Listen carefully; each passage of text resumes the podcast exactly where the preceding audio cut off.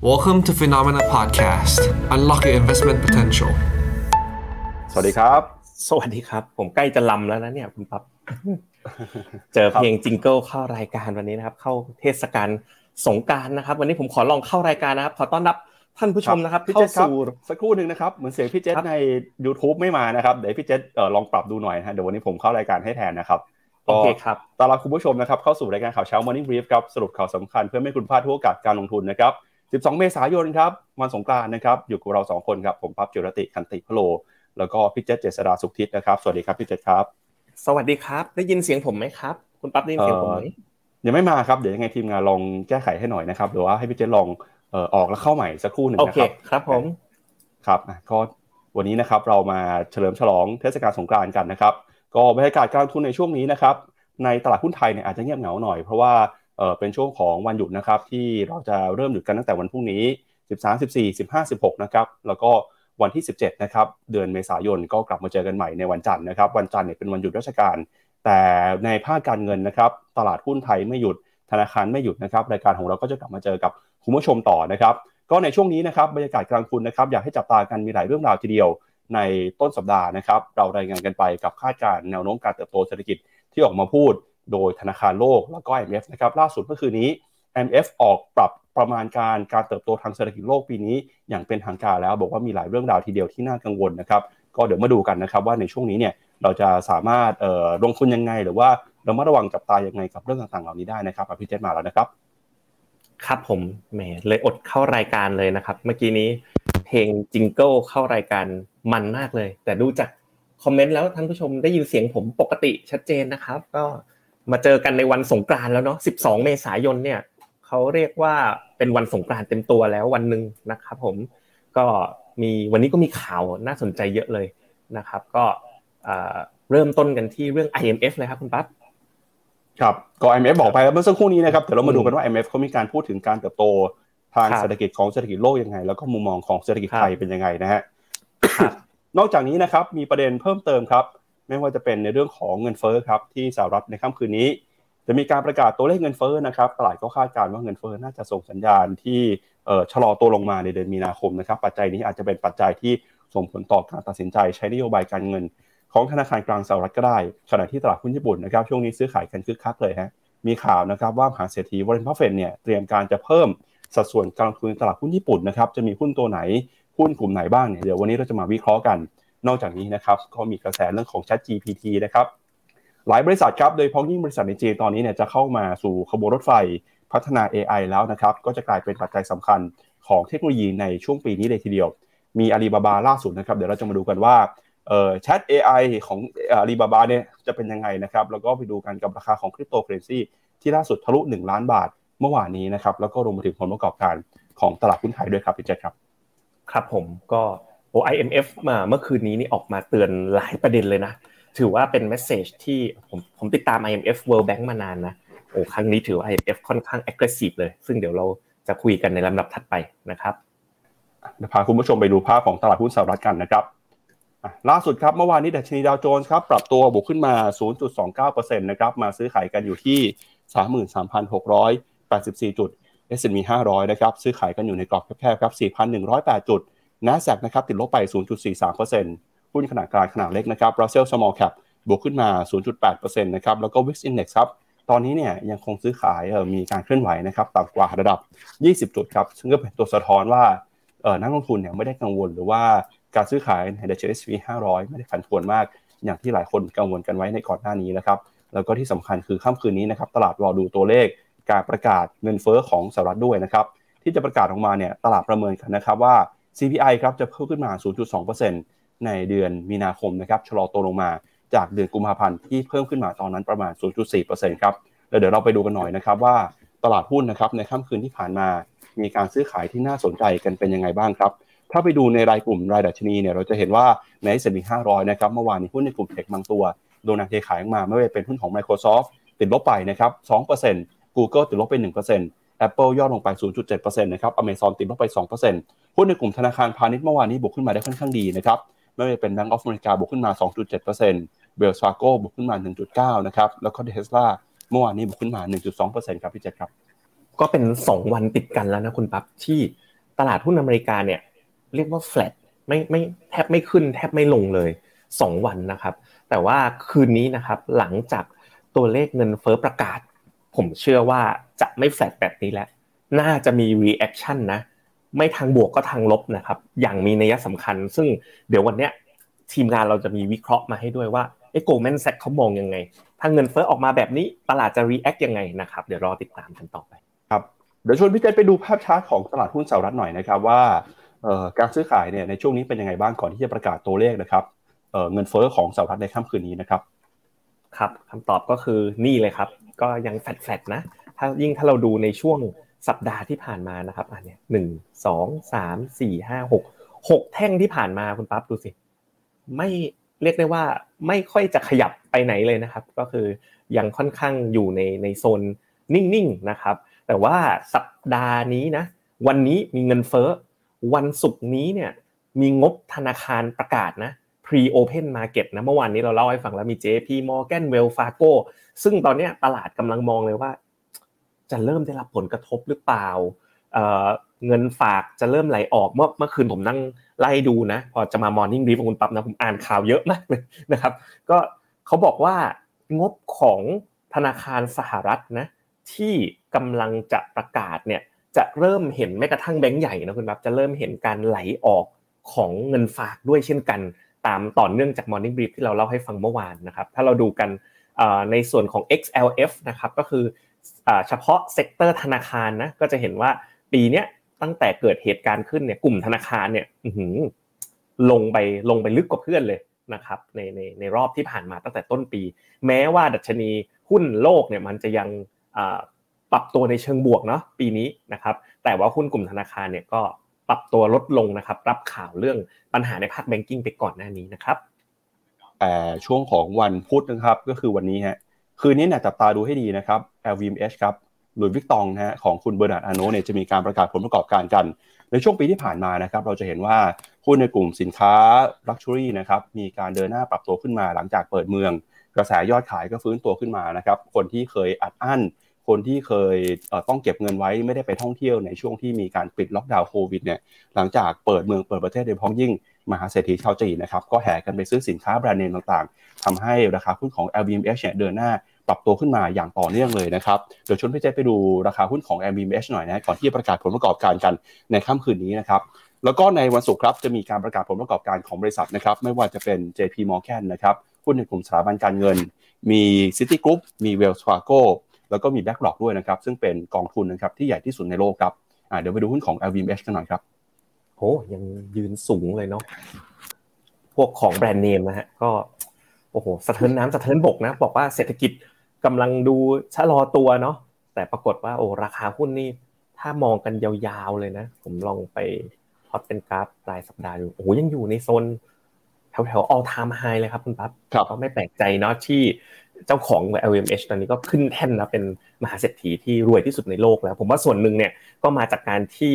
ทางจีนเปิดประเทศด้วย แล้วเขาอั้นมานานเนี่ยช่วงโควิดอะกำลังซื้อในการซื้อของแบรนด์เนมเขายังมีอีกมหาศาลนะครับ ตอนนี้น่าจะช็อปกันแหลกเลยนะครับครับก็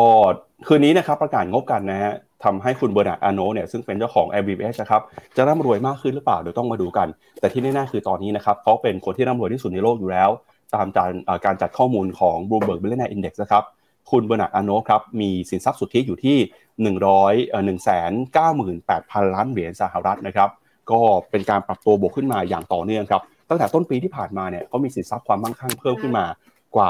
36,000 ล้านเหรียญแล้วนะฮะ แล้วก็บางช่วงของปีนี้เนี่ยก็แตะทะลุ 200,000 ล้านดอลลาร์ไปเป็นที่เรียบร้อยแล้ว ตอนนี้นะครับคนที่มีสินทรัพย์ทะลุ 200,000 ล้านดอลลาร์ในโลกเนี่ยตั้งแต่ดีที่ผ่านมานะครับก็มีอยู่2อสคนครับ คนที่1ก็คือคุณอีลอนมัสคนที่2คือคุณเจฟเบซอสแล้วคนล่าสุดเนี่ยก็คือคุณเบอร์นาร์ดอาโนนะครับตอนนี้3อันดับกำลัง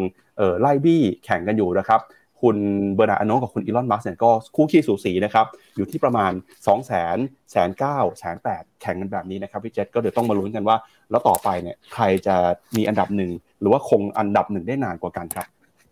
ครับผมก็ผมขอค้อนใส่คุณจาวิสแรงๆทีนึงก่อนนะบอกสวัสดี ปีใหม่พี่ปั๊บลุงเจษนะเดี๋ยวก่อนนะเราเราดูอายุห่างกันขนาดนั้นเลยเหรอครับพี่ปั๊บอันนี้ครับพี่ปั๊บหน้าเด็กเหรอหรือว่าผมหรือว่าผมหน้าหน้าหน้าแก่นะครับผมว่าเราดูดูแล้วเนี่ยผมอาจจะดูเด็กกว่าพี่ปั๊บนิดหนึ่งด้วยซ้ำนะอ่าก็อาจจะจริงจริงจริงพี่เจษกับผมนี้เป็นรุ่นพี่รุ่นน้องกันนะจบจากมหาลัยเดียวกันคณะเดียวกันนะครับอ่าแล้วครับใช่ครับ เราเราห่างกันกี่รุ่นนะ โอเคข้ามไปครับผมครับหมายความหมายความว่าคุณปั๊บเป็นรุ่นพี่รุ่นพี่ผมกี่รุ่นอยู่นะอ๋อจริงๆตอนเรียนไม่ทันได้เจอกันครับพี่เจษครับผม โอเค ครับผม ครับเอาอีกแล้วเนี่ยโอ้มีลุงเจ็ตมาอีกแล้วเนี่ยโอ้โหผมงอนแล้วนะเดี๋ยวผมงอนแล้วนะครับ ครับมาดูกันต่อครับกับตลาดหุ้นของยุโรปเมื่อวานนี้บ้างนะครับ ดัชนีดัคของเยอรมนีครับเมื่อวานนี้บวกขึ้นมา 0.3%นะครับมาอยู่ที่ 15,600 จุดนะครับฟุตซี่ร้อยอังกฤษบวกขึ้นมา 0.5%ครับส่วน CAC 40ฝรั่งเศสบวกขึ้นมา 0.9%แล้วก็ดัชนีนะครับยูโรซ็อก50 ครับบวกขึ้นมา 0.5 ยูโรซ็อก600 นะครับเมื่อวานนี้บวกขึ้นมา 0.6%ครับแรงหนุนสำคัญนะครับในช่วงนี้ของตลาดหุ้นยุโรปเนี่ยก็มาจากหุ้นในกลุ่มเมืองแร่ครับ เมื่อวานนี้เราจะเห็นนะครับว่าหุ้นเหมืองแร่ของยุโรปบวกขึ้นมาได้กว่า 3%เลยทีเดียว มีหุ้นของ Rio Tinto นะครับบวกขึ้นมา 5%เกรนคอร์ก็ปรับตัวบวกขึ้นมาได้ หลังจากที่มีการเปิดเผยนะครับเรื่องของรายได้แล้วก็แรงซื้อเนี่ยที่กลับขึ้นมาจากฝั่งของจีนนะครับแล้วก็การฟื้นตัวเศรษฐกิจจีนก็กลายเป็นความหวังนะครับให้กับหุ้นในกลุ่ม Material กลุ่มเหมืองแร่กลุ่มเกี่ยวข้องกับพลังงานต่างๆ ด้วยนะครับก็เดี๋ยวชวนพี่เจษไปดูตลาดหุ้นยุโรปด้วยครับครับตลาดหุ้นยุโรปเนาะก็ยังยืนอยู่ในโซนสูงนะ เรียกได้ว่าเป็นอีกหนึ่งตลาดที่ Amazing จริงกระเบลมากนะครับ คือเฮ้ยมีทั้งเรื่องอปัญหาเงินเฟ้อ มีปัญหาเรื่องพลังงานวิกฤตพลังงาน แต่ว่าโอ้โหยุโรปเนี่ยยังยืนได้สูงต่อเนื่องเลย แต่ว่าอย่างไรก็ตามนะทีมงานฟินโดเมนานะครับทีมทีมลงทุนของเราเคยนำมาวิเคราะห์ในเชิงลึกเนี่ยยังไม่ได้เห็นว่าเออเป็นตลาดที่น่าจะจำอินเข้าไปลงทุน เพิ่มน้ำหนักในจังหวะเวลานี้นะครับ ไปดูต่อครับตลาดหุ้นเอเชียเป็นยังไงบ้างนะครับวันนี้เปิดมาแล้วฮะดัชนีสำคัญนะครับไม่ว่าจะเป็นนิกเกิ225 ของญี่ปุ่นครับวันนี้เนี่ยปรับตัวบวกขึ้นมา 0.47%นะครับออสเตรเลียบวกขึ้นมา 0.7 นิวซีแลนด์บวกขึ้นมาได้หุ้นจีนนะครับเมื่อวานนี้ก็บวกขึ้นมาอยู่ในกรอบแคบๆนะครับส่วนดัชนีไชน่า A50 เนี่ยก็อาจจะย่อลงมาบ้างนะครับฮั่งเส็งฮ่องกงบวกขึ้นมา 0.7 นะครับไต้หวันบวกขึ้นมา 0.1 เซ็ตหุ้นไทยครับเมื่อวานนี้ SET Index บวกขึ้นมา 3.97 จุดมาอยู่ที่ 1,597 นะครับ ก็กำลังจะปรับตัวแตะ 1,600 จุดกันอีกครั้งหนึ่งแล้ว แล้วก็เดี๋ยวต่อไปเนี่ยจะเป็นช่วงของการประกาศผลประกอบการของหุ้นในกลุ่มแบงค์นะครับ ยังไงเดี๋ยวรอจับตากัน คอสปีเกาหลีใต้บวกขึ้นมา 0.3%นะครับ ได้แรงหนุนหลังจากที่เมื่อวานนี้ธนาคารกลางของเกาหลีใต้ประกาศคงอัตราดอกเบี้ยนโยบายไว้ไม่เปลี่ยนแปลงนะครับ รวมไปถึงครับหุ้นของอินเดียเมื่อวานนี้บวกขึ้นมา 0.5 หุ้นของเวียดนามนะครับบวกขึ้นมาได้ 0.4%เมื่อวานนี้ครับ ครับผมมองอย่างนี้นะว่า แนวโน้มในรูปนี้นะครับ ที่ทุกคนเห็นกันนะคือ US Dollar Index นะเราจะเห็นว่าพอหลังจากเดือนมีนาคมมาเนี่ยบอลยูสหรัฐก็ปรับตัวลดลงเนาะบอกลดลงต่ำกว่าตัว bond ไอตัว Fed funds rate ค่อนข้างเยอะ พอ bond yield ลดลงเนี่ย ตามหลักก็คือเงินดอลลาร์ก็อ่อนค่าลงด้วยคุณปั๊บพอเงินดอลลาร์อ่อนค่าแบบเนี้ยมันเลยเป็นผลบวกเป็นอานิสงส์ละไหลกลับไปทางเอเชีย ดังนั้นนะครับ ถ้าเงินเฟ้อคืนนี้ออกมาอ่อนค่าลงอีก การคาดการเรื่องเฟดขึ้นดอกเบี้ยเยอะๆ จะขึ้นอีกสองครั้งสามครั้งสี่ครั้งเนี่ย มันควรจะเริ่มน้อยลง ค่าเงินดอลลาร์ก็ควรจะอ่อนค่าลง เงินก็จะเอเชียก็จะแข็ง พอเงินเอเชียแข็งเนี่ย มันก็จะไหลเข้าในภูมิภาคเอเชียนะครับอะเราลองไปไล่ดูค่าเงินอย่างไทยบาทนะครับ ไทยบาทช่วงนี้ก็ก็แข็งค่าลงมานะ เป็น 34 นะครับ อีกตัวหนึ่งที่อยากจะพาดูวันนี้ก็คือค่าเงินหยวนเนาะ ค่าเงินหยวนเนี่ยก่อนหน้านี้ก็เคยอ่อนค่าไปเยอะเลยเห็นไหมครับ แต่จะเห็นได้ชัดว่าหลังจากจีนเปิดเมืองเนี่ยนะครับอุเทรนเงินหยวนเนี่ยก็กลับมาแข็งค่าอีกครั้ง ดังนั้นเนี่ยผมคิดว่านะสิ่งที่เราจะได้เห็นกันหลังสงกรานนะก็คือค่าเงินเอเชียเนี่ยแข็งค่า แล้วก็น่าจะผลักดันให้ดัชนีเอเชีย X Japan โดยรวมเนี่ยรีบาวขึ้นไปโอ้ดูจากรูปครับ ตอนนี้มันทะลุเส้น 50 วันขึ้นไปแล้ว ผมคิดว่าตรงนี้น่าสนใจเลย โดยแน่นอนนะดัชนีที่นำตลาดมาก็คงจะเป็นหนีไม่พ้นดัชนีหุ้นจีนครับ มาดูต่อนะครับ แล้วสินค้าพกพาเป็นยังไงบ้างครับ ราคาทองคำนะครับ ยังคงยืนอยู่เหนือ 2,000 ดอลลาร์ได้อย่างแข็งแกร่งเลยนะครับ ล่าสุดเช้าวันนี้ ราคาทองคำซื้อขายกันอยู่ที่ 2,000กับอีก8ดอลลาร์ครับ ราคาทองคำก็ปรับตัวบวกขึ้นมานะครับ หลังจากที่ค่าเงินดอลลาร์ชะลอลงไป ยังไงคืนนี้เนี่ยคนที่มีทองคำอยู่นะครับจับตาตัวเลขเงินเฟ้อกันให้ดีฮะเพราะว่าจะส่งผลนะครับต่อค่าเงินดอลลาร์แล้วก็ส่งผลต่อทิศทางของราคาทองคำด้วยนะครับอีกหนึ่งสินทรัพย์ที่น่าสนใจในช่วงนี้ก็คือน้ำมันครับเมื่อวานนี้เนี่ยน้ำมันนะฮะราคาปรับตัวขึ้นมาอีกกว่า 2%เลยครับราคาน้ำมันดิบ WTI นะครับ81ดอลลาร์ราคาน้ำมันเบรนท์นะฮะตอนนี้ก็ขยับขึ้นมาเป็น 85 ดอลลาร์แล้วนะครับ ก็ราคาน้ำมันครับขยับขึ้นมาจากความคาดหวังนะครับ ว่าธนาคารกลางสหรัฐจะชะลอนะครับการใช้นโยบายการเงินเข้มงวด หลังจากที่ตัวเลขเงินเฟ้อคืนนี้ออกมานะครับเดี๋ยวต้องมาดูกันว่าจะเป็นไปอย่างที่ตลาดคาดการไว้หรือเปล่าครับ เมื่อวานนี้นะครับผมประชุมกับทีม Investment นะคุณปั๊บเราได้ strategist ท่านใหม่นะเป็นอดีต Fund Manager มาร่วมงานนะครับ แล้วก็คุยกันถึงเรื่องราคาทองคำพอดีนะ เออ แกลากแนวต้านได้น่าสนใจมาก ปกติเราเนี่ยก็มักจะดูกันแบบเฮ้ยระยะแบบไม่ยาวมากใช่ไหมคุณปั๊บแต่ปรากฏแบบแกลากให้ดูนะครับ รูปนี้นะครับคือราคาทองคำย้อนหลังนะเจ็ดสิบแปดสิบปีเลยคุณปั๊บแล้วแกลากเนี่ยนะเส้นนี้โอ้ผมเห็นแล้วจำขึ้นใจเลย วันนี้เลยเอามาเล่าให้ฟัง แกลากจากดอยของทองคำนะ สมัยปีแปดศูนย์นะปีแปดศูนย์นี่ผมยังไม่เกิดเลยนะบอกแล้วผมก็ยังหนุ่มอยู่คุณปั๊บปีแปดศูนย์นะนะฮะแล้วก็ ดอยต่อไปนะก็คือดอยพันเก้าร้อยจุดของปีสองพันสิบเอ็ดเกิดขึ้นสามสิบปีให้หลังนะ แล้วก็มาลากบอกว่าเนี่ยแหละ แนวต้านหลักของรอบนี้ ดังนั้นเนี่ยถ้าคิดว่าตลาดหุ้นโลกเนี่ยมันจะมีความผันผวนนะเอ่อ recession กำลังจะมาเนี่ยแนวต้านหลักของราคาทองคำเนี่ยอยู่ที่ประมาณ 2,003 ซึ่งก็มองเป็นทาร์เก็ตของรอบนี้ได้เช่นกัน ซึ่งพอฟังแล้วคุณปั๊บไปไปสอดคล้องกับ มุมมองของเสียป๋องเนาะที่ออกมาอัปเดตเลย 2,003เนี่ยอาจจะมาจากการลากเส้นนี้เส้นเดียวกันก็ได้นะครับ 2,300 นี่ถ้า 2,300 จริงเนี่ยราคาทองขึ้นอีกประมาณเท่าไหร่อะ 15%จาก 22,000บวก15%นี่โอ้โหบวกอีก 32,000ใช่ไหมบวกอีก 15%นี่ไปนู่นเลย30,000ไปปลายได้เลยเหมือนกันนะครับโอ้รอบนี้ก็มาลุ้นกันนะ แล้วก็โอ้โหเป็นชั่วโมงที่แบบ นักลงทุนในทองช่วงนี้กำลังล่าเริงกันแบบสุดๆเลย แล้วจะบอกเลยนะครับว่าคนไทยเนี่ยลงทุนในกองทุนสักสองล้านคน ลงทุนในหุ้นล้านกว่าคนนะครับ ลงทุนในทองเนี่ยผมว่ามีกันเป็นหลักหลายล้านคนอาจจะถึงสิบล้านคนเลยด้วย คนละเล็กคนละน้อยช่วงนี้ก็แฮปปี้กันเป็นทิวแถวนะครับครับก็เดี๋ยวมาดูกันฮะแล้วแนวโน้มเศรษฐกิจโลกจะเป็นยังไงนะครับ กับประเด็นแรกของเราก็คือประเด็นของ IMF ครับ เดี๋ยวพาคุณผู้ชมไปดูสรุปหน่อยฮะว่าเมื่อวานนี้เนี่ย IMF เขาออกมาเปิดเผยนะครับถึงมุมมองต่อการเติบโตเศรษฐกิจโลกยังไงนะครับแล้วเดี๋ยวเราจะมาวิเคราะห์กันว่า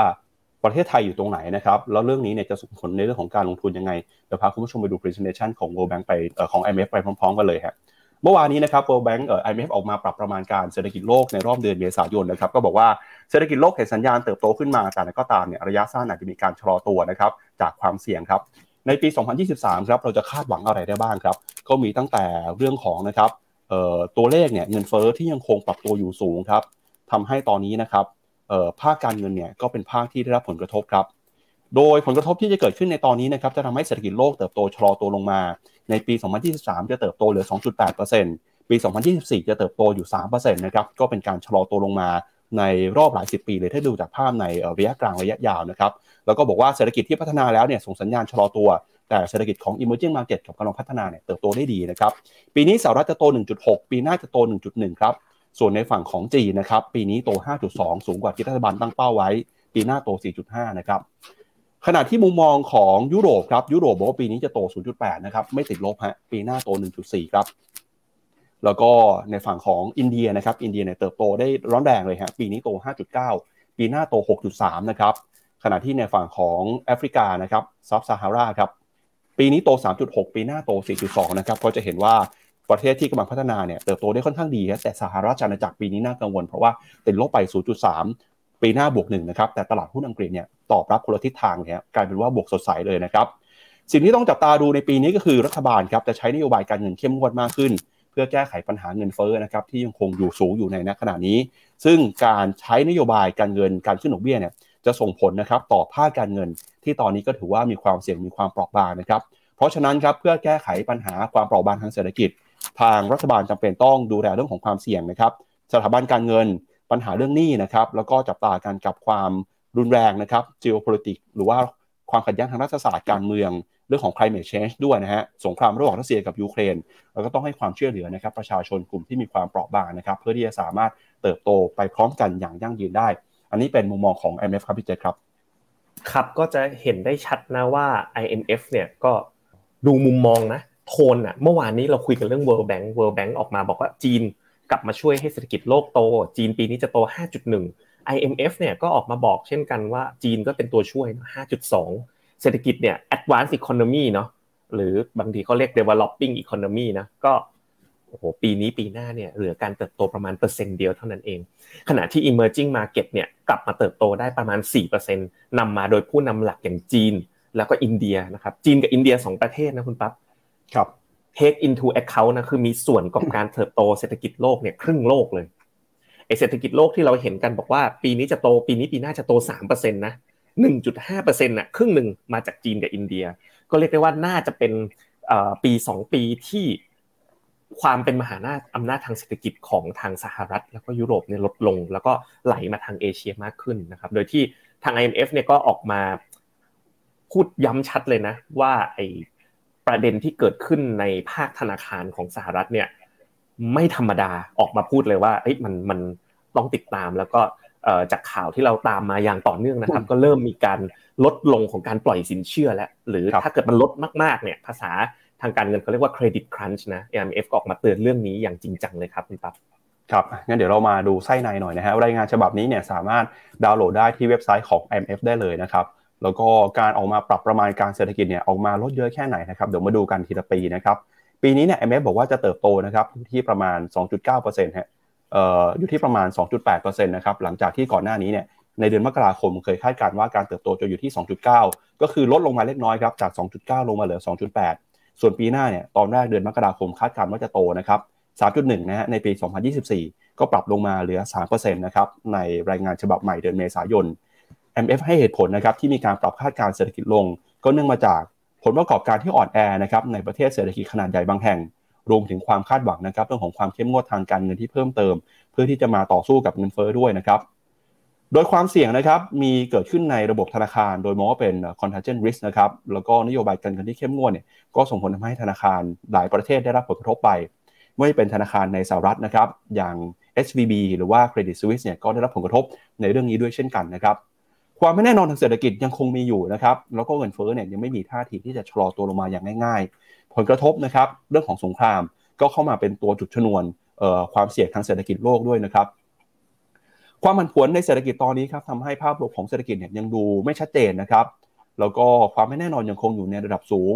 ความสมดุลนะครับ ความเสี่ยงต่างๆเนี่ยมีการปรับตัวเเพิ่มมากขึ้นนะทำให้ตอนนี้นะครับก็ต้องระมัดระวังในเรื่องของการใช้นโยบายทางเศรษฐกิจหน่อย แต่อะไรก็ตามนะครับ IMF ก็มองว่าแนวโน้มเศรษฐกิจของสหรัฐเนี่ยดีขึ้นมาเล็กน้อยจากคาดการณ์ในครั้งก่อนหน้าครับ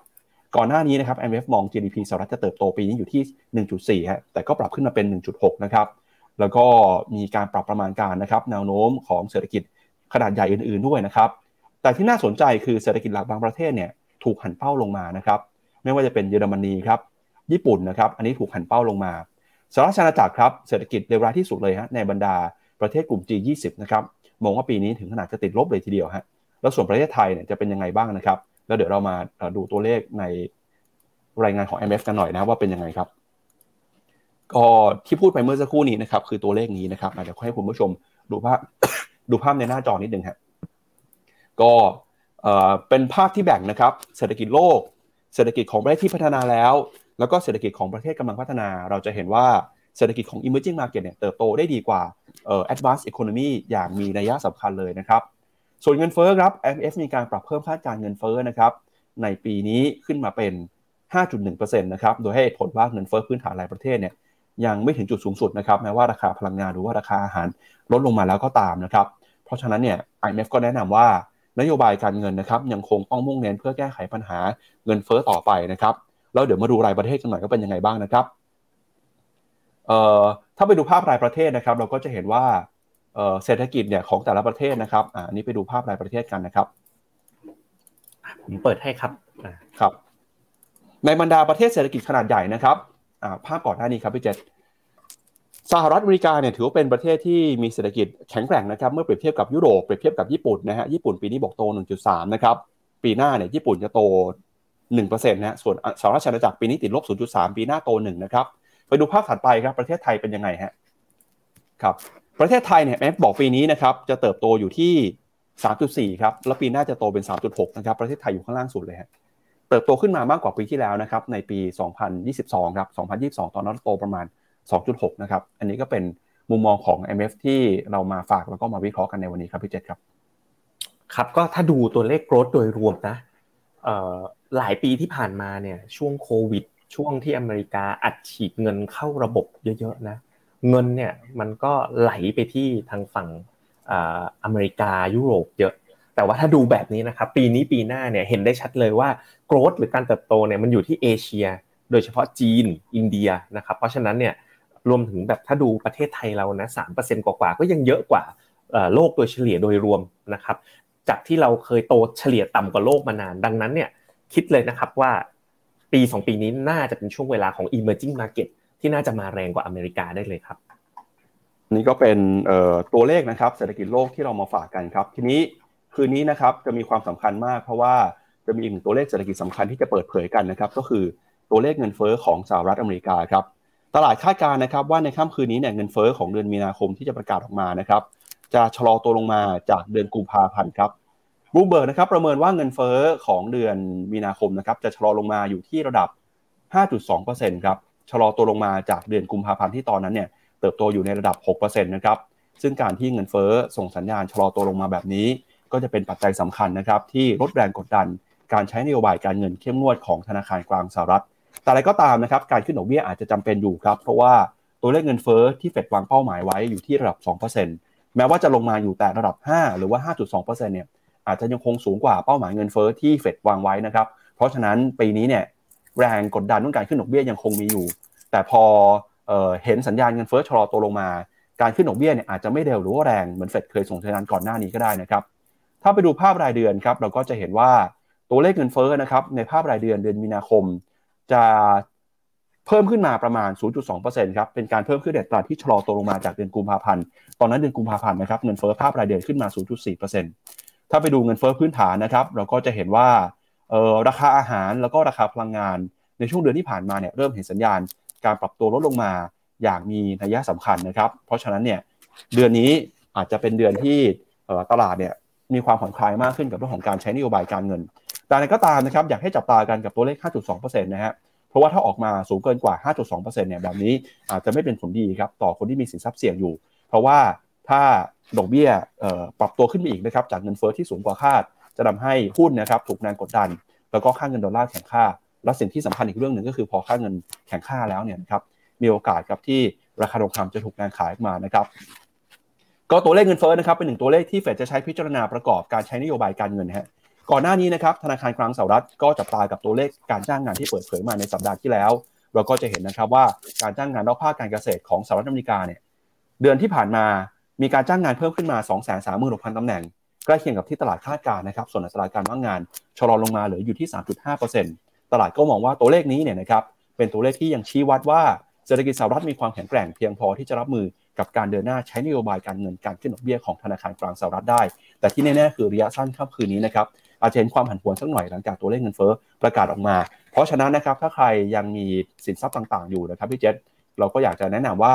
ถ้าอยากจะเที่ยวสงการกันอย่างมีความสุขเนี่ยเงินเฟ้อประกาศออกมาหลังจากที่ตลาดหุ้นไทยปิดไปแล้ว กองทุนก็ซื้อขายไม่ได้แล้วนะครับ ถ้าอยากลดความเสี่ยงวันนี้เนี่ยจะเป็นวันสุดท้ายแล้วครับ ก่อนที่จะเปิดอีกครั้งนึงคือหลังสงกรานต์เลยครับ ครับผม ผมอยากจะพาไปดูชาร์ตความเปลี่ยนแปลงของเงินเฟ้อนะที่ทีมงานเตรียมมาวันนี้นิดนึงนะครับ ครับ นะครับ บนบนสไลด์บนหน้าจอผมเลยนะครับ นี่คือ CPI เนาะ จากจุดพีคเนี่ยอยู่แถวแถวนู่นเลยคุณปั๊บเก้าเปอร์เซ็นคืนเนี้ยจะออกมาแถวแถวห้าจุดสองเปอร์เซ็นตนะครับ แล้วก็ จากที่ทีมวิเคราะห์มันเพิ่งประชุมกันเลยเมื่อวานเนี่ยนะครับ รับสงกรานเลยเนี่ย ตัวเลขจะลงต่ออีกคุณปั๊บในเดือนสองสามเดือนข้างหน้าเนี่ย เราจะเห็นเงินเฟ้อก้มต่ำลงไปแถวแถวสี่เปอร์เซ็นตนะครับ แต่จุดที่ยังต้องระวังอีกนิดนึงก็คือตัว core inflation นะไอตัวนั้นน่ะเป็นตัวที่พวกราคาค่าเช่าอพาร์ตเมนต์อะไรต่างๆ เนี่ย มันยังลงไม่เยอะนะวันนี้คืนนี้จะออกมาประกาศอยู่ที่ประมาณ 5.6%นะครับ ก็ยัง ยังถือว่าสูงอยู่ ทีเนี้ยที่น่าสนใจกว่านั้นคือตัวนี้ที่ทีมงานเตรียมมาให้คุณปั๊บทาง Goldman Sachs เนี่ยเขาบอกเลยว่า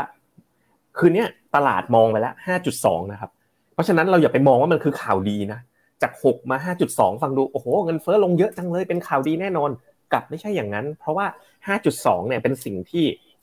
ตลาดเนี่ยคาดการ price in ไปแล้วนะครับ โกลแมนแซกบอกว่าถ้าคืนนี้ออกมา 5.2ถึง6%ก็คือออกมามากกว่าที่ตลาดคาดการเนี่ยอาจจะเจอ reaction ของตลาดที่ลงได้ 1-2%เลยของตลาดหุ้นสหรัฐนะถ้าเกิดสมมติดันออกมาเกิน 6%เนี่ยซึ่งผมคิดว่าโอกาสเกิดยากคุณปั๊บก็คิดว่าตลาดจะลงเกิน 2%เช่นเดียวกันนะครับ ถ้าตลาดถ้าออกมาต่ำกว่าที่คาดนะ reaction ในระยะสั้นของตลาดเนี่ยก็คือตลาดเชื่อว่าจะปรับตัวเพิ่มขึ้น ถ้าเกิดว่าเงินเฟ้อตัวเลขเนี่ยออกมาต่ำกว่าที่คาดนะครับ ซึ่งส่วนตัวผมคิดว่ามันมีลุ้นนะ ที่จะออกมาต่ำกว่าที่คาด แต่ถ้าเรามองข้ามช็อตไปแบบนานขึ้นอีกนะคุณปั๊บว่าเอ๊ะแล้วยังไงต่อนะ ถ้าเงินเฟ้อออกมาต่ำกว่าที่คาดมาก ๆ เนี่ย มีโอกาสเหมือนกันที่เฟดเนี่ยจะไปต่อนะครับ ก็คือหยุดการขึ้นดอกเบี้ย แล้วก็ไปคัดเรตต่อสู้กับเรื่องปัญหาเรื่องเศรษฐกิจถดถอยที่กำลังจะตามมานั่นเองนะครับ อ่าเดี๋ยวชวนคุณผู้ชมมาดูต่อกันอีกเรื่องหนึ่งที่มีความสำคัญนะครับ ก็คือตลาดหุ้นญี่ปุ่นครับช่วงนี้ตลาดหุ้นญี่ปุ่นคึกคักเลยนะฮะหลังจากมีข่าวเรื่องของคุณปู่วอร์เรนบัฟเฟตครับเดี๋ยวชวนพี่เจษไปดูภาพดัชนีของตลาดหุ้นญี่ปุ่นกันก่อนนะครับว่าช่วงที่ผ่านมาเนี่ยตลาดหุ้นญี่ปุ่นคึกคักแค่ไหน แล้วทำไมเรื่องของวอร์เรนบัฟเฟตเนี่ยถึงมาส่งผลต่อ sentiment บรรยากาศการลงทุนในตลาดหุ้นญี่ปุ่นนะครับครับผมก็ข้ามไปดูนิเคอีกันบ้างนะในช่วงที่ผ่านมานะถ้าเราดูนิเคอี 225 นะครับ ดัชนีเนี่ยวิ่งอยู่ในกรอบแบบ sideway ค่อนข้างชัดเจนเลยนะครับ เดี๋ยวผมลองดูโทปิกเพิ่มอีกตัวหนึ่งโทปิกบางทีเป็นตัวสะท้อนที่ชัดเจนกว่า ก็เป็น sideway เหมือนกันนะ sideway up นิดๆนะโทปิกเนี่ยก็คือมันจะไม่ได้เป็นดัชนีที่เฉลี่ยด้วยด้วยค่าเฉลี่ยเลขคณิตปกตินะเป็นเป็นอีกดัชนีหนึ่งก็เป็น sideway up นะครับไม่ได้ขยับเคลื่อนไหวไปไปไหนมานานแล้วนะครับ ก็ แต่ว่าข่าวที่วอร์เรนบัฟเฟตเข้าซื้อเนี่ยแล้วก็เข้าไปซื้อในกลุ่มที่เป็น trading ด้วยก็ถือว่าน่าสนใจทีเดียวอะเดี๋ยวเราลองไปดูเนื้อข่าวครับครับไปดูคุณปู่วอร์เรนบัฟเฟตหน่อยนะเกิดอะไรขึ้นนะครับทำไมช่วงนี้คนถึงสนใจหุ้นญี่ปุ่นกันมากขึ้นนะครับก็เกิดขึ้นหลังจากที่มีการรายงานนะครับว่าคุณปู่วอร์เรนบัฟเฟตครับเตรียมการจะลงทุนนะครับเพิ่มเติมใน 5 บริษัทของญี่ปุ่นนะครับหลังจากก่อนหน้านี้เนี่ยมีข่าวว่าทางเบิร์กเชียร์ฮัทธาเวย์นะครับเตรียมจะเสนอขาย ตราสารหนี้สกุลเงินเยนชุดใหม่ในเร็วๆนี้นะครับโดยวันที่ 11 เมษายนที่ผ่านมาเนี่ยทางนิเคอิเอเชียออกมารายงานว่าคุณปู่วอร์เรนบัฟเฟตนะครับบอกว่าตั้งใจจะเพิ่มการลงทุนในตลาดหุ้นญี่ปุ่นเพิ่มมากขึ้น แล้วเขาก็บอกด้วยนะครับว่าเขาภูมิใจมากเลยครับกับการถือครองหุ้นในบริษัทต่างๆ ของญี่ปุ่น รวมไปถึงนะครับกลุ่ม top 5 ของตลาดหุ้นญี่ปุ่นฮะในช่วงปี 2 ปีที่ผ่านมานะครับคุณปู่วอร์เรนบัฟเฟตเนี่ยมีการเพิ่มสัดส่วนการลงทุนในตลาดหุ้นญี่ปุ่นเพิ่มมากขึ้นฮะโดยการลงทุนตั้งแต่ปี 2020 นะครับจนถึงปัจจุบัน ให้ผลตอบแทนทำให้เบิร์กเชียร์ฮัทธาเวย์เนี่ยกำไรไปแล้วมากกว่า 4,500 ล้านดอลลาร์สหรัฐนะครับ โดยถ้าไปดูครับ พอร์ตที่เบิร์กเชียร์ฮัทธาเวย์มีการซื้อนะครับในรอบ 2 ปีที่ผ่านมาครับ อันดับที่1นะครับก็คือ หุ้นที่ชื่อว่าอิโตชูครับ อันดับที่2นะครับคือมิตซูบิชินะครับ แล้วก็มีมิตซุย มีซูมิโตโม มีมารูเบนินะครับ แล้วก็มีสัดส่วนบริษัทอื่นๆอีกเล็กน้อย แต่ 5 บริษัทนี้เนี่ยเป็นบริษัทที่มีการถือหุ้นนะครับในสัดส่วนที่มีนัยสำคัญนะครับ คุณปู่วอร์เรนบัฟเฟตบอกด้วยนะครับว่าจะมีการหารือเพิ่มเติมครับกับผู้บริหารของบริษัทเหล่านี้ที่เข้าไปซื้อหุ้นนะครับแล้วก็อาจจะพูดถึงการเพิ่มสัดส่วนการถือครองหุ้นเพิ่มเติมด้วยนะครับ โดยคุณปู่วอร์เรนบัฟเฟตนะครับก็มีชื่อเสียงนะครับ มักจะถูกติดตามกันเวลาที่เขาไปซื้อหุ้นตัวไหนหุ้นกลุ่มไหนนะครับเพราะว่าถือว่าเป็นคนที่มองเกมขาดนะครับก่อนหน้านี้ก็เข้าไปซื้อหุ้น Apple ไปซื้อหุ้นในกลุ่มพลังงานนะครับก่อนที่ราคาเนี่ยจะปรับตัวบวกขึ้นมาได้อย่างร้อนแรงนะครับในช่วงสิ้นปี 2565 ครับปีที่แล้วเนี่ยเบิร์กเชียร์ฮัทธาเวย์นะครับมีพอร์ตการลงทุนมีมูลค่ากว่า 39,000 ล้านดอลลาร์นะครับส่วนใหญ่เนี่ยจะลงทุนในสหรัฐ แต่ตอนนี้เนี่ยเริ่มมีการกระจายความเสี่ยงลงทุนในต่างประเทศมากขึ้นนะครับโดยคุณปู่วอร์เรนบัฟเฟตเนี่ยเข้าไปญี่ปุ่นนะครับครั้งแรกในช่วงปี 2 ปีที่ผ่านมาเนี่ยครั้งล่าสุดก็คือในปี 2021 นะครับโดยเข้าไปเยือนบริษัทที่ผลิตอุปกรณ์ตัดเหล็ก ในจังหวัดฟุกุชิมะนะครับ แล้วก็เมื่อปีที่แล้วเนี่ยเบิร์กเชียร์ฮัทธาเวย์ก็ได้มีการขยายการลงทุนในกองทุนนะในอุตสาหกรรมอื่นเพิ่มเติมนะครับ อย่างเช่นอุตสาหกรรมพลังงานนะครับ มีการเข้าไปลงทุนในออกซิเดนทัลปิโตรเลียมครับ แม้ว่าตอนนั้นเนี่ยราคาของหุ้นนะครับจะปรับตัวลงมาอย่างหนัก แต่ตอนหลังก็เฉลยนะครับ เห็นได้จากราคาน้ำมันที่ปรับตัวขึ้นมาทำให้เบิร์กเชียร์ฮัทธาเวย์เนี่ยได้กำไรมหาศาลนะครับ โดยก่อนหน้านี้นะครับ คุณปู่วอร์เรนบัฟเฟตเคยให้สัมภาษณ์ในนิกเกอินะครับบอกว่า เตรียมจะเสนอขายตราสารหนี้ในสกุลเงินเยนของญี่ปุ่นเพิ่มเติมครับหลังจากที่มีการขายไปแล้วนะครับในช่วงปีที่ผ่านมานะครับแล้วก็บลูมเบิร์กนะครับก็วางวิเคราะห์นะครับบอกว่าทางบริษัทเวยเนี่ยอาจจะลดสัดส่วนการถือครองตราสารหนี้ แล้วก็ไปเพิ่มสัดส่วนนะครับการลงทุนในหุ้นมากขึ้นด้วยครับ อันนี้ก็เป็นความเคลื่อนไหวจากคุณปู่วอร์เรนบัฟเฟตในวัน 2 วันที่ผ่านมานะครับเดี๋ยวพาคุณผู้ชมไปดูหน่อยฮะว่าหุ้นที่มีชื่อนะครับคุณปู่วอร์เรนบัฟเฟตเข้าไปถือหุ้นหรือว่าเข้าไปเกี่ยวข้องเนี่ย ราคาหุ้นบริษัทเหล่านี้ ปรับตัวขึ้นมาได้ร้อนแรงแค่ไหนตั้งแต่ปี 2020 ที่ผ่านมาครับ ถ้าไปดูนะครับสาเหตุที่ทำไมพอร์ตของเบิร์กเชียร์ฮัทธาเวย์เติบโตขึ้นมา มีกำไรกว่า 4,500 ล้านดอลลาร์จากหุ้นญี่ปุ่นเนี่ยก็เพราะว่าหุ้น 4-5 ตัวนี้นะครับกำไรฮะราคาหุ้นปรับตัวขึ้นมา ตัวที่ต่ำที่สุดนะครับพี่เจษคือ 50%ครับในรอบประมาณ 3 ปีครับตัวที่สูงที่สุดเนี่ยโอ้โหบวกขึ้นมา 2 เด้งเลยครับ200เอ่อ200%นะฮะก็ ถือว่าเป็นการตัดสินใจลงทุนที่เฉียบขาดนะครับ ดูแต่ละตัวกันฮะมิตซูบิชินะครับบวกขึ้นมา 100%มิตซุยนะครับบวกขึ้นมา 125%เอ่ออิโตชูนะครับบวกขึ้นมาประมาณ 70%ฮะแล้วก็ซูมิโตโมนะครับบวกขึ้นมาประมาณ 80%แล้วอีกหนึ่งตัวคือมารุเบนินะฮะบวกขึ้นมาตัวนี้เด่นมากครับ 200%ครับพี่เจษครับผมก็โหผม ดูแล้วเนี่ย ไม่ธรรมดาเลยนะะทุกคนลองไปดูกราฟซูมิโตโมกันแบบ ยาวๆขึ้นขึ้นกว่านี้อีกนะครับ ก็เป็นอะไรที่เฮ้ยมีแนวโน้มเติบโตขึ้นเรื่อยๆเลยนะซูมิโตโมเนี่ยถ้ามองภาพยาวๆนะครับธุรกิจของเขานะ ถึงแม้จะไม่ได้แบบขึ้นแบบหวือหวาเนาะแต่ก็ขึ้นได้เรื่อยๆลองลองต้องต้องลองนึกภาพของเศรษฐกิจญี่ปุ่นด้วยนะที่เติบโตช้านะครับ โดยที่ แทบทุกบริษัทเนี่ยเป็นบริษัท conglomerate ใหญ่ของญี่ปุ่นนะผมเชื่อว่าคนไทยหลาย ๆ คนนะอาจจะมีหลาย ๆ ท่านนะที่ที่ฟัง Finnomena Live อยู่ตอนนี้อาจจะอาจจะอยู่ที่อิโตชูประเทศไทยซูมิโตโมประเทศไทยมิตซูบิชิประเทศไทยเล่าให้ฟังหน่อยสิครับว่าธุรกิจของคุณดีไหมเติบโตไหมนะครับแต่ว่าโอ้โหถ้าดูกราฟราคาหุ้นเนี่ยก็สะท้อนเหมือนกันนะครับว่าบริษัทพวกนี้ไม่ได้แบบหวือหวานะ แต่ก็แบบเติบโตแบบเติบโตได้เรื่อยๆนะครับเราลองไปดู ตัวเว็บไซต์ของซูมิโตโมคอร์ปอเรชันนะเขาก็จะทำแบบ network นะของการ trading นะเขาเป็น trading company นะก็จะมี network แบบทุก location ทั่วโลกเลยนะครับแล้วก็นี่แหละครับก็ทำเกี่ยวกับเรื่องเหล็กนะทำเกี่ยวกับเรื่อง transportation จริงๆ คือทำหลายหลายธุรกิจนะครับ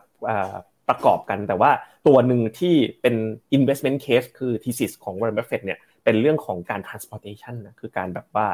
โลจิสติกต่างๆนะครับมี เพื่อนๆมีใครทำบริษัทญี่ปุ่นนะมาเล่าให้ฟังหน่อยสิว่าเป็นยังไงธุรกิจเป็นยังไงกันบ้างนะครับเพื่อมีนะนะครับครับ ไปดูพอร์ตของ Berkshire Hathaway หน่อยครับ มูลค่าพอร์ตตอนนี้เนี่ยอยู่ที่ประมาณเอ่อสามแสนสามหมื่นแปดพันล้านดอลลาร์สหรัฐนะครับ แล้วถ้าไปดูหุ้นแต่ละตัวเนี่ย สัดส่วนหลักของหุ้นในพอร์ต Berkshire Hathaway ก็คือหุ้นของ Apple ครับ ทั้งพอร์ตเนี่ยนะครับมี Apple อยู่ประมาณ 43%ครับคิดเป็นมูลค่าก็ประมาณ 1 5 0 0 0 0 ล้านนะครับแล้วก็ถ้าเป็น สัดส่วนบริษัทที่รองลงมาเนี่ยก็คือ Bank of America อันดับที่2นะครับอันดับที่ 3 คือเชฟรอนอันดับที่ 4 คือ Coca-Cola ฮะถ้าไปไล่ดูในประมาณ 10-20 รายชื่อของหุ้นที่ Berkshire Hathaway ถือในสัดส่วนสูงที่สุดเนี่ยบริษัทต่างชาตินะครับที่ติดมาเนี่ยก็คือ BYD ฮะ BYD นะครับมีสัดส่วนประมาณ 1.1%ของ Berkshire Hathaway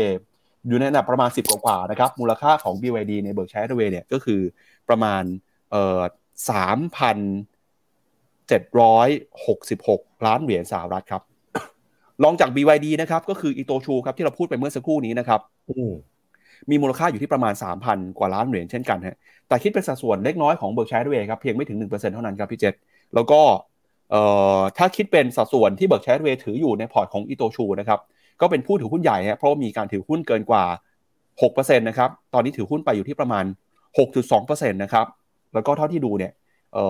รองลงมานะครับส่วนใหญ่ก็เป็นหุ้นในฝั่งของสหรัฐอเมริกา ตัวที่ใหญ่ที่สุดในพอร์ต Berkshire Hathaway ก็คืออีโตชูครับ เมื่อสักครู่นี้พี่เจเปิดดูหุ้นตัวนี้แล้วใช่ไหมครับอ่าใช่ครับอาจจะเปิดให้ดูอีกรอบนึงก็ได้ครับ เมื่อกี้นี้เป็นซูมิโตโมนะอีโตชูอีโตชู Corp นี่ไง ก็โอ้โห perform ดีกว่าด้วยนะ อย่างชันนะครับอีโตชูโอ้โหดูสิครับ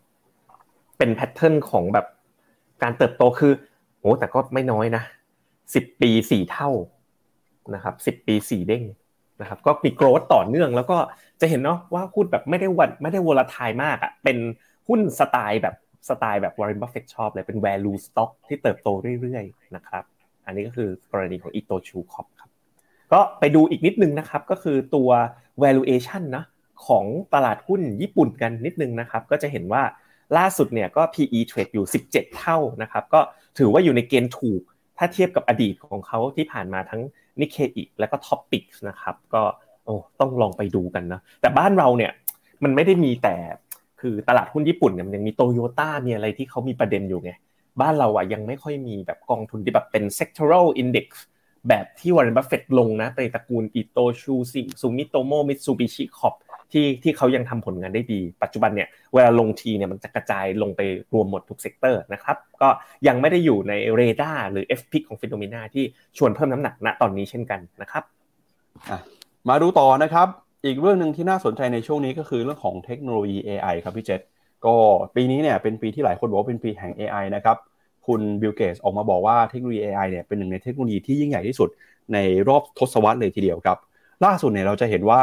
ผู้พัฒนาหลายเจ้านะครับกำลังเดินหน้าขึ้นขบวนการผลิต AI แชทบอทนะครับล่าสุดก็คืออาลีบาบาครับยักษ์ใหญ่ด้านเทคโนโลยีของจีนนะครับออกมาเปิดเผย แผนการที่จะสร้าง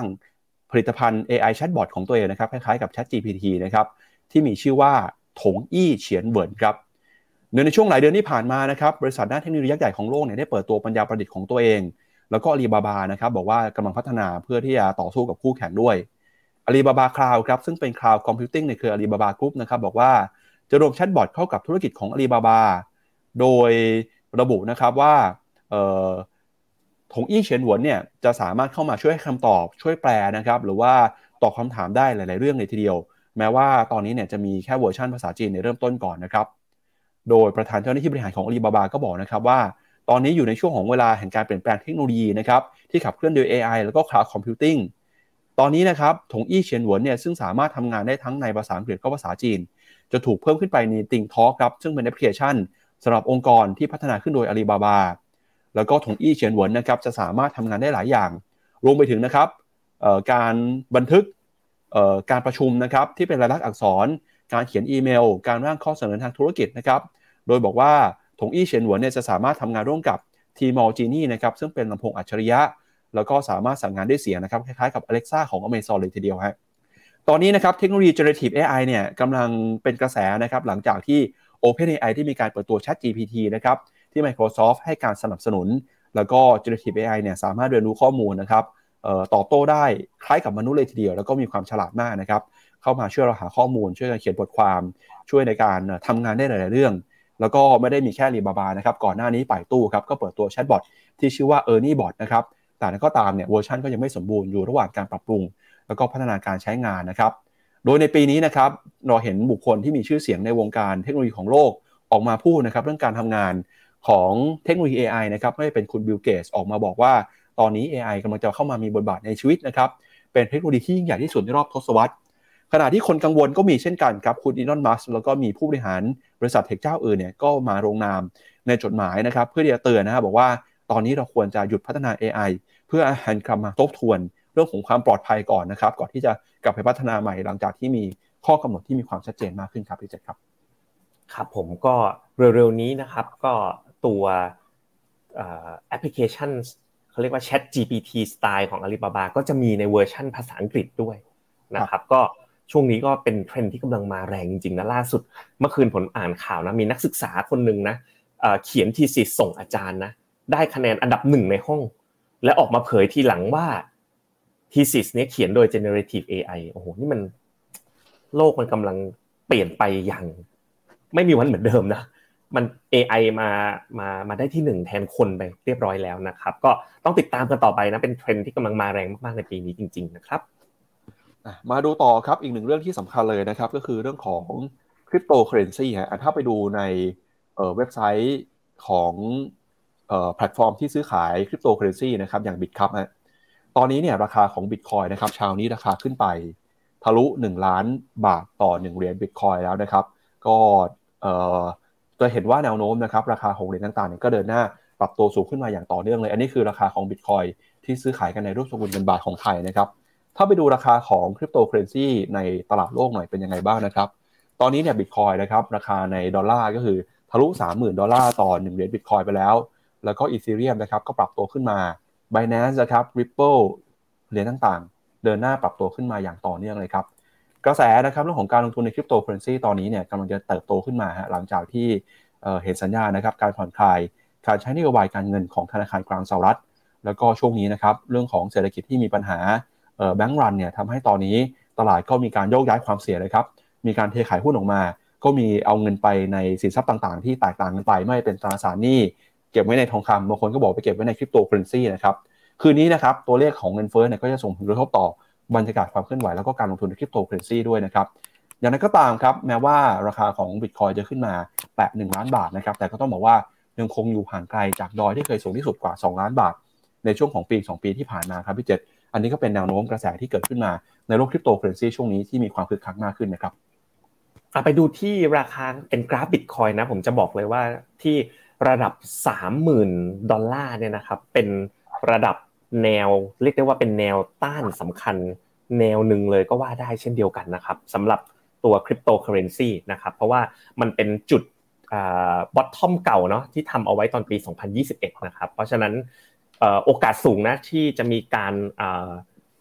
ปรับฐานที่แถวๆสามหมื่นนะแต่ถ้าทะลุสามหมื่นแล้วยืนได้เนี่ยอาจจะได้เห็นขาขึ้นรอบใหม่แรงๆของบิตคอยน์ได้เช่นกันนะครับ แล้วก็มาดูกันหนึ่งเรื่องนะครับ ก็คือเรื่องของหุ้นไทยบ้างครับพี่เจษล่าสุดดัชนีเซ็ตอินดี x เนี่ยจะขึ้นไปแตะระดับ 1,600 จุดอีกครั้งหนึ่งแล้วนะครับเมื่อวานนี้หุ้นในกลุ่มที่เข้ามาหนุนนำตลาดอย่างมีนัยสำคัญก็คือหุ้นในกลุ่มธนาคารพาณิชย์ครับ ตอนนี้ตลาดจับตากันกับการประกาศงบของหุ้นในกลุ่มแบงค์นะครับที่เตรียมการจะประกาศงบไตรมาสหนึ่งออกมา โดยโบรกเกอร์เนี่ยก็ออกมาปรับเพิ่มประมาณการกำไรนะครับไม่ว่าจะเป็นโบรกเกอร์เจ้าต่างๆนะครับเดี๋ยวมาดูมุมมองบ้างว่าเป็นยังไงนะฮะ โดยตอนนี้นะครับโบรกเกอร์มีการปรับกำไรของหุ้นในกลุ่มธนาคารพาณิชย์เพิ่มขึ้นมานะครับหลังจากที่เติบโตขึ้นมาอย่างต่อเนื่องเลยครับโดยบอกว่าแรงหนุนสำคัญเนี่ยจะมาจากแนวโน้มการตั้งสำรองนะครับที่ลดลงไป แล้วก็รวมไปถึงครับส่วนต่างของตราดอกเบี้ยหรือว่า NIM นะครับที่ปรับตัวขึ้นมาตามการใช้นโยบายการเงินที่เข้มงวดมากขึ้นด้วยนะครับโดยธนาคารหลายตัวครับมีจังหวะนะครับที่ปรับตัวขึ้นมาในรอบนี้ เพราะว่ามีความคาดหวังนะครับเรื่องของกำไรเนี่ยจะเติบโต ทั้งรายไตรมาสแล้วก็รายปีเลยทีเดียวนะครับ เพราะฉะนั้นช่วงนี้เราจะเห็นว่าหุ้นในกลุ่มแบงก์ของบ้านเราอาจจะซื้อขายกันคึกคักหน่อยนะครับคุณผู้ชมที่มีหุ้นไทยอยู่มีพออยู่เนี่ยก็ลองพิจารณาดูให้ดีๆนะครับว่าตอนนี้พอของท่านเป็นยังไงบ้างครับอันนี้เป็นภาพหุ้นในกลุ่มแบงก์นะครับเดี๋ยวให้พี่เจษดูภาพนี้หน่อยว่ามีความสำคัญยังไงครับครับผมก็ภาพนี้คือ price per book ของกลุ่มธนาคารนะที่ 0.6 เท่าเนี่ยก็เอาเรียกได้ว่าอยู่ในเกณฑ์ที่ค่อนข้างถูกถ้าเทียบกับอดีตนะครับที่ผ่านมาของกลุ่มธนาคารนะครับ แล้วก็ กระแสของการเลือกตั้งนะก็มีโอ้นโยบายต่างๆนะที่พร้อมอัดฉีดเงินเข้ามาเนี่ยก็น่าจะเป็นภาพบวกนะเพราะฉะนั้นเนี่ยกลุ่มแบงค์นะครับถ้าเราจะลงทุนเก็งกำไรกันในช่วงก่อนเลือกตั้งนะสไตรจี้ผมบอกแล้วเมื่อวานนี้นะถ้าจะเก็งกำไรในในเซ็ตเนี่ยก่อนเลือกตั้งประมาณ 2 อาทิตย์ ก็คือประมาณหลังสงการเนี่ยแหละต้นพฤษภาคม ถ้าดูจากสถิติในอดีตเนี่ยเป็นจังหวะที่น่าสนใจในการเข้าเก็งกำไร แล้วก็ไปขายหลังเลือกตั้งที่ตลาดหุ้นเนี่ยมีแพทเทิร์นในการขึ้นประมาณ 5%หลังเลือกตั้งนะครับ ซึ่งกลุ่มธนาคารเนี่ยก็คือเป็นกลุ่มหลักเลยล่ะครับ ที่เวลาเลือกตั้งเนี่ยน่าจะได้รับประโยชน์เต็มๆนะครับครับเดี๋ยวชวนพี่เอ่อชวนพี่แจ๊ดอ่านคอมเมนต์คุณผู้ชมกันอีกรอบหนึ่งนะครับวันนี้วันจะวันสงกรานต์แล้วนะครับ ก็คุณผู้ชมอาจจะเดินทางไปเที่ยวแล้วหลายคนวันนี้ก็หยุดกันแล้วด้วยนะครับ ครับผมเป็นยังไงกันบ้างไปเที่ยวไหนกันบ้างมาทักทายกันหน่อยเนี่ยเดี๋ยวผมเสร็จมอร์นิ่งบรีฟปุ๊บผมก็ล้อหมุนเลยเหมือนกันครับคุณปั๊บอันนี้เป็นภารกิจสุดท้ายของผมนะครับก่อนก่อนปีใหม่นะครับนี่ตอนนี้ทุกคนนะครับจ่อเตรียมล้อหมุนกันเต็มที่แล้วนะครับ คุณปั๊บมีล้อหมุนไปไหนไหมครับ ไม่มีครับเดี๋ยววันนี้ทำงานอีกวันหนึ่งครับพี่เจษแล้วแล้วอยู่กรุงเทพอยู่กรุงเทพวันแล้วครับใช่ครับ อยู่กรุงเทพแผนไปเที่ยวไหนครับกรุงเทพก็คงไปทานข้าวกับเพื่อนอยู่ครอบครัวอะไรอย่างเงี้ยครับ อาจจะแบบมีไปดู คนเล่นน้ำบ้าง แต่ก็ไม่รู้ว่าคงไม่ได้เล่นแล้วนะฮะคงไม่ได้เล่นแล้วโอ้โหผมไม่ได้เล่นนานแล้วเหมือนกันนะครับครับปั๊บไม่ได้ไป RCA ใช่ไหมไปชีดน้ำสงการเลย ไม่ได้ไปครับครับผมโอเคลองมาอ่านคอมเมนต์กันดูนะครับ ก็อ่าซื้อ KT Luxury หรือ B Premium ดีไหมหรือ Premium Brand เออมันมันก็ยังดูแบบทรงไปได้นะ ผมว่าถึงแม้เศรษฐกิจจะถดถอยนะ แต่กำลังซื้อของ เศรษฐีจีนเนี่ยยังไปได้นะครับยังไปได้ครับ แล้วก็อะลองดูคอมเมนต์กันต่ออีกนิดนึง คุณปั๊บยันนี้ยังมีรายการของคุณพีทไหมคะคุณปั๊บทราบมีครับขอทราบโอ้ยังมีอยู่นะครับโอ้ทีมงานเรานี้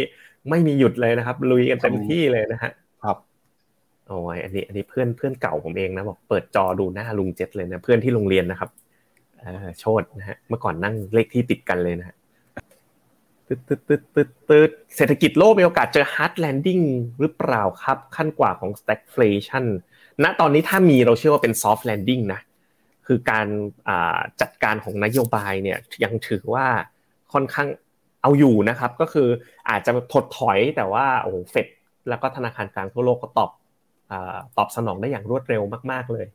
นะครับโอเค ยัง เรียบร้อยนะครับยูจิสยังลงทุนอยู่ได้ไหม ยังเป็นฟันพิกของเรานะครับเป็นกองทุนตราสารหนี้คุณภาพดี จังหวะนี้เราชอบยูจิสมากกว่า S&P 500 ชัดเจนนะครับ ก็เป็นมุมมองที่เราให้ต่อเนื่องมาตลอดครับ ก็คอมเมนต์ประมาณนี้มีมีทิ้งขีดน้ำขึ้นมาด้วย ครับครับก็เนื่องในเทศกาลสงการแบบนี้นะครับ คุณผู้ชมอยู่กับเรามาตลอดเลยนะครับ หลาย ๆ ท่านเนี่ยวันหยุดก็ยังเปิดดูรายการของเรานะครับ ก็วันนี้เป็นโอกาสดีนะครับ ถือว่าเป็นเทศกาลปีใหม่ไทยด้วยนะครับ หลายคนก็อยากจะเริ่มต้นมีสิ่งดี ๆ เข้ามาในช่วงนี้นะครับ ก็อยากให้พี่เจษครับเป็นตัวแทนของ Finnomena นะครับพวกเรา Finnomena ทุกคน แล้วก็เป็นตัวแทนของรายการ Morning Brief ด้วยนะครับอวยพรอวยพรให้คุณผู้ชมหน่อยในช่วงเทศกาลสงกรานต์ครับครับผมก็ เนื่องจากยังอาจจะยังไม่ได้อาวุโสมากนะครับ ก็ผมให้เป็นแง่คิดก่อนแล้วกันนะครับ ว่าเรากำลังจะเข้าสู่วันหยุดนะสี่วันห้าวันนะเราลุยเป็นนะ เราก็ต้องหยุดให้เป็นนะครับ หลายหลายคนนะผมลองสะท้อนตัวเองในกระจกนะบางปีนะแบบสถานการณ์มันก็เคร่งเครียดมากๆเนาะแต่ถึงเวลาวันหยุดมันหยุดไม่เป็นคุณปั๊บวันหยุดก็ยังเครียดต่อยังบางครั้งวันหยุดยาวๆ เรายังแบบติดเตียง เรายังแบบรู้สึกแบบโอ้เบิร์นเอาท์เหลือเกินนะครับ เพราะฉะนั้นจริง ๆ แล้วเนี่ย มันมีวันพรุ่งนี้เสมอเนาะหลังสงการมันก็ขึ้นปีใหม่เสมอนะครับ พอผ่านกลางคืนทุกๆวันนะ ไม่ว่าวันนี้มันจะเหนื่อยแค่ไหน พอผ่านกลางคืนไปพรุ่งนี้วันใหม่อะ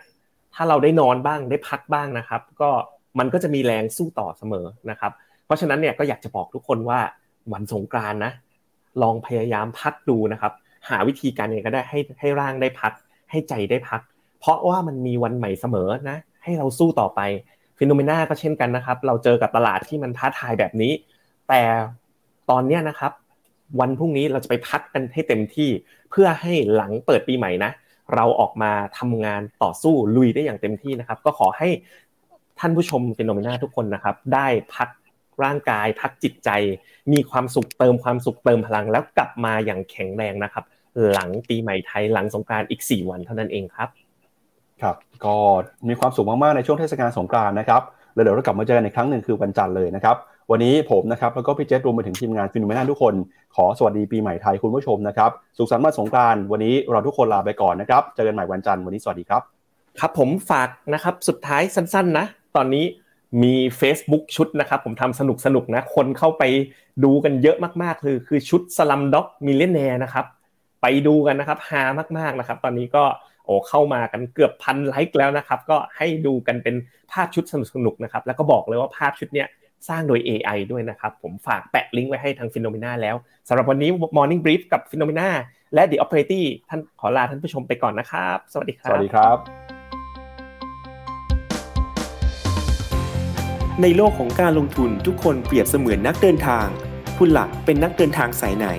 มีเงินแต่ไม่มีเวลา เลยไม่รู้ว่าจะเริ่มต้นเส้นทางสายการลงทุนยังไง วันนี้มีคำตอบกับ p h e n o m e n a Exclusive บริการที่ปรึกษาการเงินส่วนตัว ที่พร้อมช่วยให้นักลงทุนทุกคนไปถึงเป้าหมายการลงทุน สนใจสมัครที่ f i n o m e f i n o m e n a e x c l u s i v e หรือ line at f i n o m e n a p o r t คำเตือนผู้ลงทุนควรทำความเข้าใจลักษณะสินค้าเงื่อนไขผลตอบแทน และความเสี่ยงก่อนตัดสินใจลงทุน